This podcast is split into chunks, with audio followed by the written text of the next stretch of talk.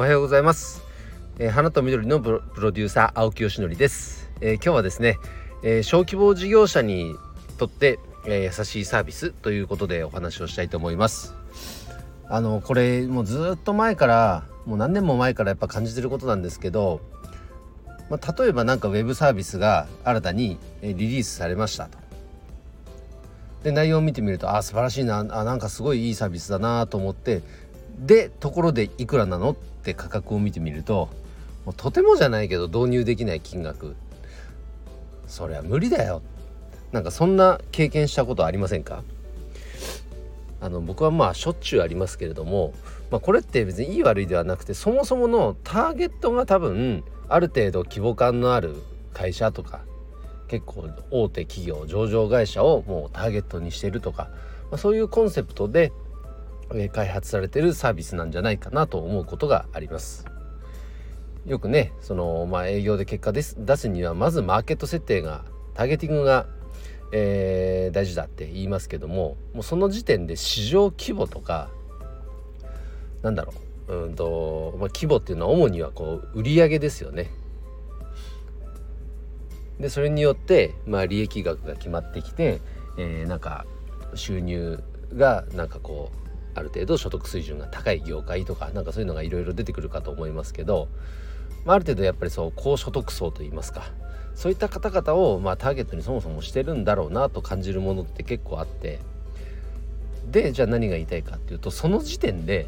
もうお花の業界とかって結構ターゲット外になってることが多いなと感じることがものすごくあります。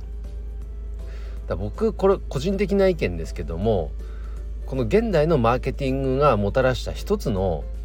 結果っていうのはやっぱ格差を生んだことだと思ってますね。だってそういうその市場規模があるところをターゲティングしてでそこに価値を提供していきましょうってなったらそのターゲットから外されたとこっていうのはおのずとそのサービスの恩恵を受けられないわけじゃないですか。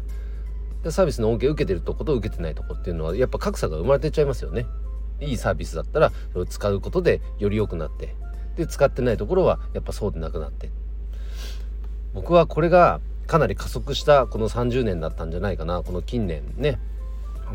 格差社会って言われますけど本当にそれが加速したのがこのところこうだったんじゃないかなと思います。それがいいとか悪いとかって言いたいことって言いたいわけではなくて、まあ、そういうね考え方で、えーと、サービス設計したのであればじゃあ一方でターゲット外にされた人たちっていうのはどうしたらいいかということですよね。まあ、自分たちで何かもうサービスを、まあ、サービスっていうか何か仕組みを考えるとかもう工夫するしかないってことです要は。あとはその廉価版みたいなねもっと簡易的なサービスが生まれるのを待つとかもう無料サービスを組み合わせるとかもう工夫するしかないですもん本当に。でもなんか、えー、この時代になってきて、まあ、共に作る競争っていう言葉がすごく盛んになってきたりとかあとは、まあ、僕らのようなこういった小規模事業者向けにえー、となんかターゲティングをして、えー、サービスを展開している。そういった事業者も、まあ、ぽつりぽつり出てきたなと思ってるところなんですけれどもそんな中、えー、新たにこう見つけたのがあの LINE ですね。要は LINE 公式アカウント、えー、それがそのまま EC サイトになるっていうサービスです。アタッチさんっていうサービスなんですけどあこれいいなと思ってでサービスペース見てみるとあのー、すごく分かりやすかったしもうなんかシンプルにイメージできますよね。LINE 通知来てこれ開いてるじゃないですか。もうそこの開いてるこのなんだタイムラインのあのページのところがもうすでに EC サイトになるっていうそんなイメージです。でね EC サイトを持ってる方たくさんいると思いますけどあの EC サイトの管理もして LINE も管理してで SNS もやってってもうやりきれないじゃないですか。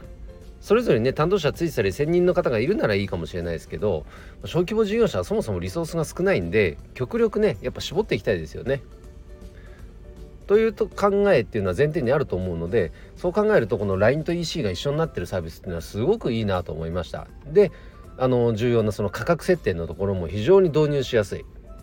価格設定になってるのであこれいいなと思ってちょっと一回ね分からないとこがあったら問い合わせしてみたんですよそしたらお時間いただいて Zoom のねでお話をさせていただいたらこの僕が運営してるこのコミュニティ虹のアトリエっていうねお花の業界のコミュニティでそこでじゃあ一回勉強会しましょうかなんて言ってくださって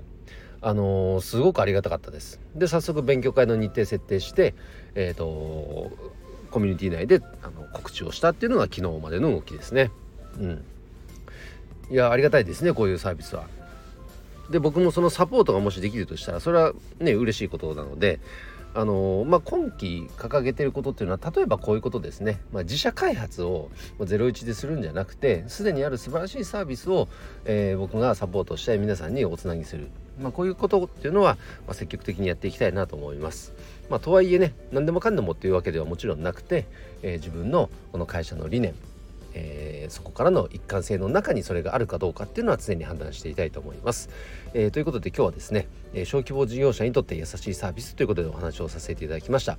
えー、アタッチさんすごく素晴らしいサービスなので、えー、ぜひ一度覗いてみてください、え。ということで今日の配信は以上で終わります。今日も一日頑張ろう。青木よしのりでした。バイバイ。